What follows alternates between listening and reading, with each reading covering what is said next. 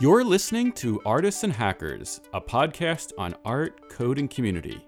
We talk to programmers, artists, educators, and designers in an effort to critically look at online art making and the history of technology and the internet.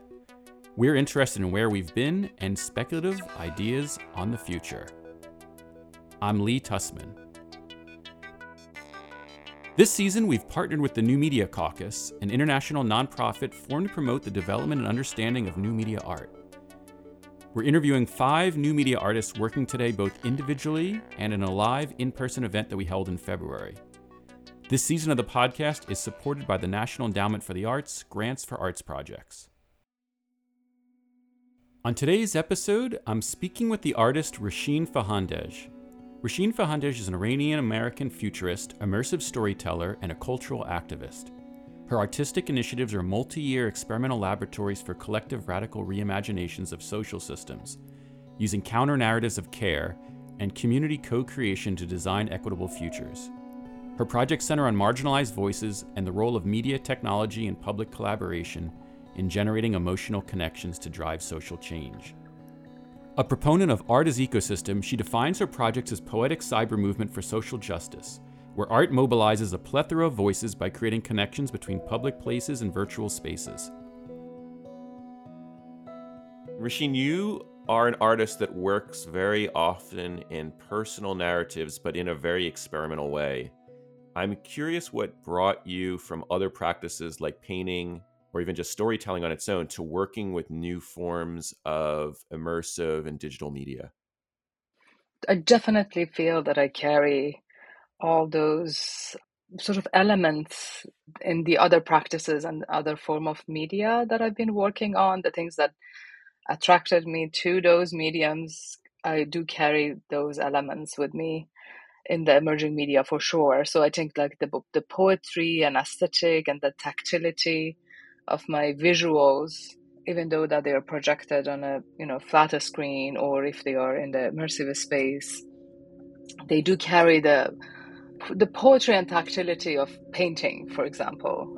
And I'm and I'm really much attracted and I do like to allure and bring the audience and witnesses and people into the, the space through that um, the sensual and, and embodiment and the way that your gaze and your body connects with the visuals. With the audio, also, I do definitely think about it much more sculpturally. So for me, the audio is an invisible sculpture in a way that actually is very intimate. It's very bodily because it touches your body and it vibrates your body, and that's the way that you actually can hear the audio. So definitely, I do think about all of the, all of these facilities that the mediums have and how it can carry and connect with you in an intimate and a personal way.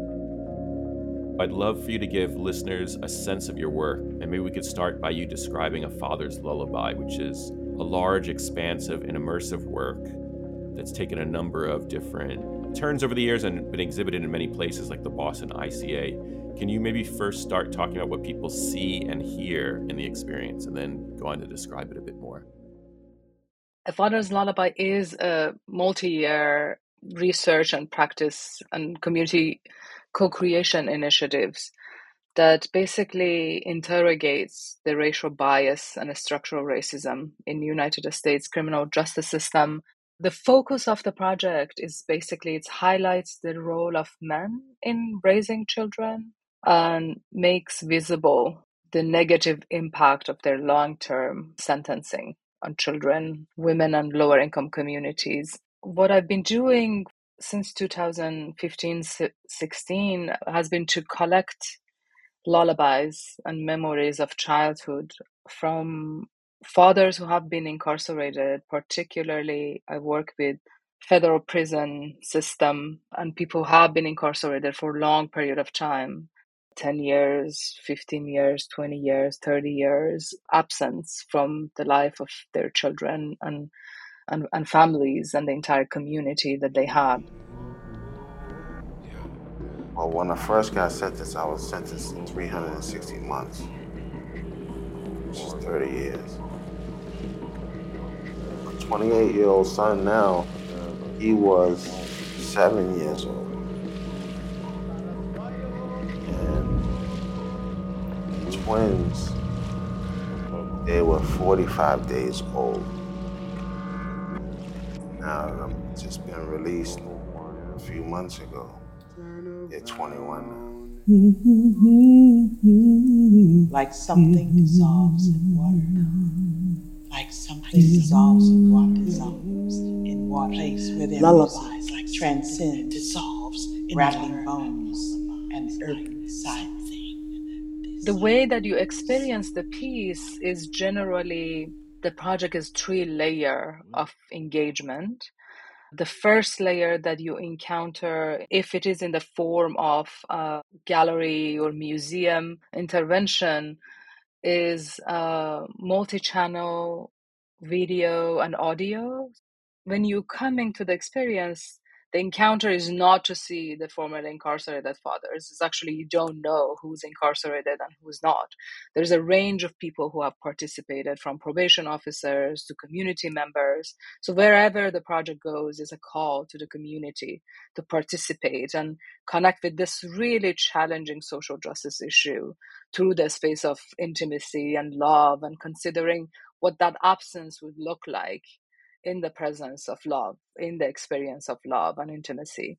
So that's the first encounter. And the heart of the project is actually the touch panels. So we we have created these panels that you sit down in front of them and you see a shadow of yourself in this sort of mirroring image. And when you touch the panel, as long as you're holding the touch, you can hear the voice of uh, fathers who have been incarcerated talking about their childhood memory the love and trauma in their experience as a child. Most of them, they talk about their mothers and the experience of a mother who had to work many jobs and double jobs in order to just survive and, and, and keep them alive because mass incarceration has become quite inter- intergenerational. Most of these fathers didn't have their fathers around uh, themselves and they talk about the moment that they had to leave their own children and, and how is it for them when they come back? And and, and it's definitely a,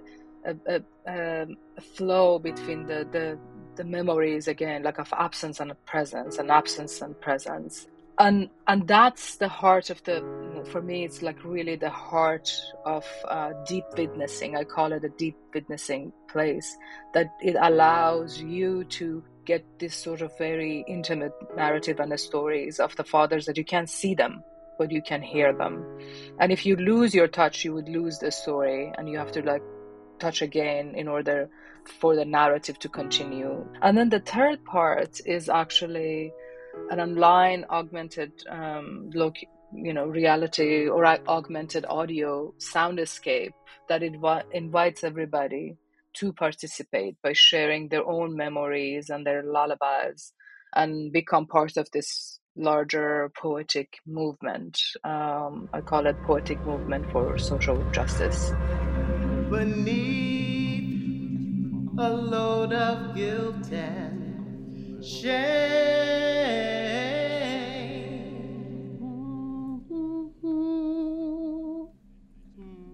Shackled by a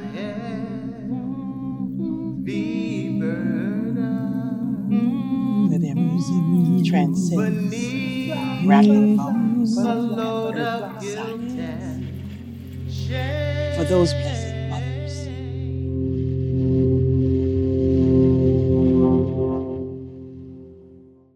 So the project exists in many other form of intervention, and uh, and particularly, I'm very interested in public side and bringing the project to different places and neighborhoods uh, as a, as a way of engaging the community directly. Can you say a little bit about how you came to be working on incarceration as such an important issue to you? I came to this project uh, in 2015 thinking about the space of violence I am in, an immigrant in the United States. I I moved here a couple decades ago, and since I've been here, I've worked throughout my education. I worked as an after school teacher. I was working with inner city youths, working on multidisciplinary, documentary, different form of art. And I was quite baffled. Like I could not understand why all of these youths that I was working with, they were experiencing so much violence in their life. Like they all were coming with these rest in peace pins on their hats and on their bags. And when we were talking about ideas to explore or documentaries or topics that they wanted to work on, the the police stop risk, the gang violence, like all of that was so prominent in their life. And as somebody who moved to a democratic society, for me that was a very big question. Like how is it that in a democratic society the kids, the young kids are growing up experiencing so much violence Earlier, you said you won't know if it's art or not art, and I it stuck out to me for a second because I was curious if you could talk about the role of being an artist that's working in social justice issues. In reality, like I would have not been an artist. I would have not chose to be an artist if it was not the fact that I wanted to work on social justice issues. Uh, so I think I can definitely say I chose art because I wanted to address social justice issues through this lens of cultural advocacy and culture change. And I do see a great power. Like, I think change is not possible unless we could ch- change the mind and the heart of large populations. And I do think art has the power that it could reach us in a very different way, in a very intimate, connected way that allows us to see a different perception, to see a different point of view, and connect to the experiences that are not our experiences in an intimate way. So I think uh, I do see that power, and, and, and that's why I chose to be an artist. And I solely work on social justice issues in my in my work even though the work is very poetic and is very aesthetic and i use those devices because i think those are are like cultural advocacy tools those are the way that we can sort of penetrate these very solid strong walls of othering that exists in our world. One of the assumptions that comes with working with immersive media and, and new media in, in general is that it's kind of you know this assumption that it's make fast and cheap or that we're you know trying out these different prototypes of things that don't work. But your work isn't like that. You're working on these projects for for years and they unfold in very complex ways. And i was curious if you could talk a little bit about what the process is like to work with kind of emerging and newer technology and working on your pieces. What are maybe some new affordances that it gives you or limitations or both? I am really interested in discovery process and i do believe um, that these new technologies and new tools that we are developing they're basically an extension of our bodies and our minds. So definitely they each one of them they would have a unique affordances that allows us to expand beyond who we are and like the limitations maybe that we have or the possibilities that they could have. For example with the touch panels that we created from scratch the idea was how is it possible to to create this form of deep connection and intimacy through touch and through haptic storytelling in the process of community you you come and experience these stories and these uh, memories through a collective way of witnessing each other, witnessing a story. So I think there is a complexity and layering that is happening there that is beautiful. I use more emerging media, for example, 360 video, VR headset, or augmented reality. I use those tools more in my co creation process. My process is 80% of my work. So, what you see this sort of massive installation that they also take a lot of time and energy. They're 20% of my work. And my process is a generous space of democratizing the tools. Like I constantly think about what is my role and responsibility as a maker to uh, disrupt the formal traditional power dynamic that exists in this space, how to use the intimacy and, and the power of creative process to create alternative communities that we can come together and work with tools and learn and, and be able to tell stories stories that may they generally are erased and invisible in our in, in our public life. Do you think the the novelty of these new tools and emerging media, as well as the form of intimacy that they provide in the immersive space and this sort of form of intimate encounter that they create, is a powerful tool that allows us to sort of move beyond the space of trauma and become much more speculative and imaginative while we're working with a very hard these very hard, difficult issues. Uh, and there is a form of collective healing that is happening in that space of co creation. So it's not only that it's democratizing the technology, not, not in the space of just experience, but actually the space of creation. So, for example, I've been teaching this course for the past four years uh, that I bring formerly incarcerated fathers probation officers and students from multidisciplinary students together in the classroom for the entire semester. And they learn to work with 360 video alongside the students. They work with VR, they take the tools and they work with their own children, um, and, and they they record their own film and they record their own voices and they work in post production process together in a very collective co-creation way and it's very empowering and it's beautiful. And again like the technology afford a different form of witnessing and encountering of their stories. There is a sense of presence versus sitting back and watching on a screen. So it's much more about entering each other's spaces and encountering the stories in a in an intimate and embodied way uh, that I think these tools afford afford us to do. I wanted to ask a little bit about your process since you're working in social justice work of how you work with community members. How how do you find people that you're working with or they find you, how you come together? And what are things that you keep in mind when you're working with people that are not coming from the same background as you, maybe for example as an artist? Mm-hmm.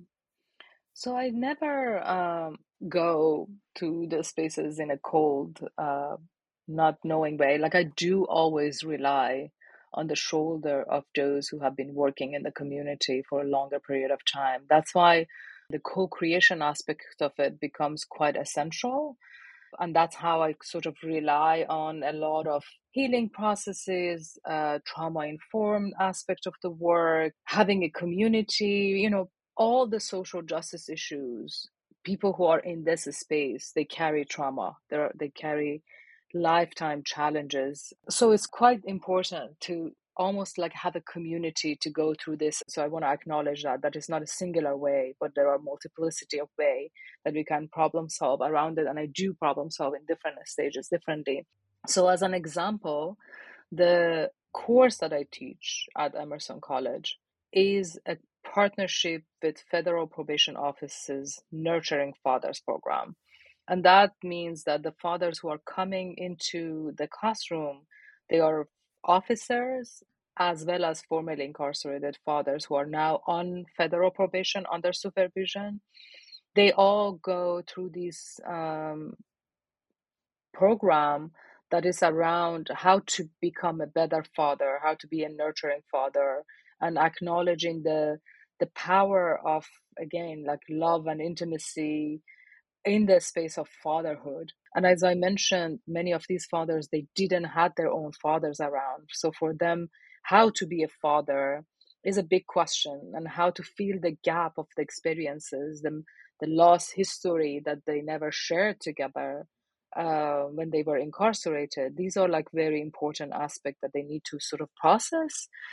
And they do that processing together in a very intimate space and then the 360 video the audio recording the getting into vr headset and creating these 3d paintings and environment becomes a tool for them to become a speculative and become imaginative. And while they are still processing their trauma they're able to be creative. And again as you mentioned it's not important that they are professionally artists, we all need avenues of creativity. We all need different form of tools to process our feeling and our and our life and and have mirrors to be able to reflect back at. And a lot of the fathers mention how these stories that they record, seeing themselves in 360 video, seeing themselves in volumetric films, uh, and working through with their children along the way and the process, how it becomes a mirror that they can reflect on and they can see themselves. And then a lot of them want to do these work again. They talk about how going this through this process of creative work with their children allowed them a different form of intimacy, a, a different form of relationship to be built and now they are engaging their life in some other ways you know like one of the fathers was mentioning that now he's going and coaching through their football games or through their soccer games because he find other ways that he can connect with their children that that is that it was maybe not imagined before or not ex- explored before. I wanted to ask a little about your work as a professor and what that process is like. I'd love to hear more in my higher education, I am I'm actually interested in facilitating spaces for students to create these form projects. I do believe in that a space of teaching and institutional work that we can impact the next generation. So in every project or every course that I create, I really constantly think about that shift of mind and new perspective that a student that I can offer the students in this space. And I think as institutions that we actually have the facility and we have the tools and we have resources, it's so important to break the walls of the institutions.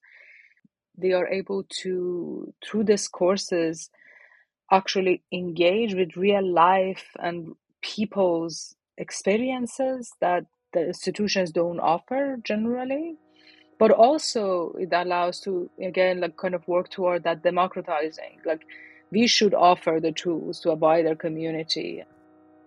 Well thanks so much for speaking with me today. I really appreciate it. Thank you so much lee. It was great talking to you. When i'm doing studio visits and interviews with artists there's often a moment where they reveal how they came to be working the way they do. Often it's a lifelong journey from making art or playing a certain way, or being encouraged in childhood, or maybe finding a camera unlocked something inside of them. Some artists talk about beauty or finding joy, experimenting. Rashin said she was an artist to work on social justice, and I thought that was interesting. She's choosing to work as an artist because she thinks it allows for great possibility. She spoke of the power of art to reach our minds, to connect us together, to see different cultural viewpoints and connections. In one of the first episodes of this podcast, I struggled with the question of whether artists can make a social impact, or whether it serves primarily as a symbolic action, a poetic and powerfully beautiful symbol. But I was wary that using the tools of an artist and of an artist working with technology, would we be able to dismantle tools of oppression and injustice? What I find powerful about Rashin's work is that she's addressing all of these at once her work is symbolic, but it's also itself a form of social justice action. By bringing together communities of people, and specifically in A Father's Lullaby, she's bringing together incarcerated fathers, children, and others. She says her community co creation process is inherent, essential to the work. I'm interested in how she describes the technology she's working with with this community. On the one hand, bringing people together in conversation, how I imagine she does with her community work, is the oldest form we can imagine. Conversation alone doesn't need a particular contemporary technology, and I think I had a personal fear that bringing contemporary tools and technology into a group of marginalized folks could overwhelm their dialogue. But her choice of tools is intentional, supportive of her work. She discussed using 360 video recording and how this allows the fathers to see themselves reflected back to exercise their own creativity, and to develop or deepen new forms of intimacy with their own children. I appreciated what Rashin had to say about using these new or recent technologies, breaking through the walls of institutions to support a democracy of voices. Why should professional artists alone have access to the latest technology to tell stories? Using these tools with the fathers and families she works with, they allow for a greater speculative imagination While they're processing traumatic experience, they also channel their creativity as a form of expression and to process their own feelings. I think most of all, I came away feeling very much in awe of her vision and process. It maps out a successful model for working with community members on essential issues of societal justice, making an impact on individual and community levels, and definitively mapping out one model for art as itself a form of social change. I'm excited by her work, by her ability to involve her own students, who will hopefully build on this model and go forth in their own way to do social justice work, perhaps in their own art practice, perhaps something we'll experience or learn about in the years ahead.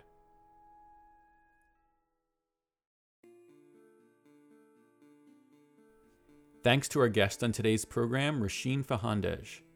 My name is Lee Tusman. Our audio producer is Max Ludlow. This season of the podcast is produced with the New Media Caucus for New Rules Conversations with New Media Artists. You can find out more by visiting newmediacaucus.org. This project is supported in part by the National Endowment for the Arts. To find out more about how National Endowment for the Arts grants impact individuals and communities, visit arts.gov. Special thanks to Jesse McDowell, Rebecca Forstatter, and Nat Rowe.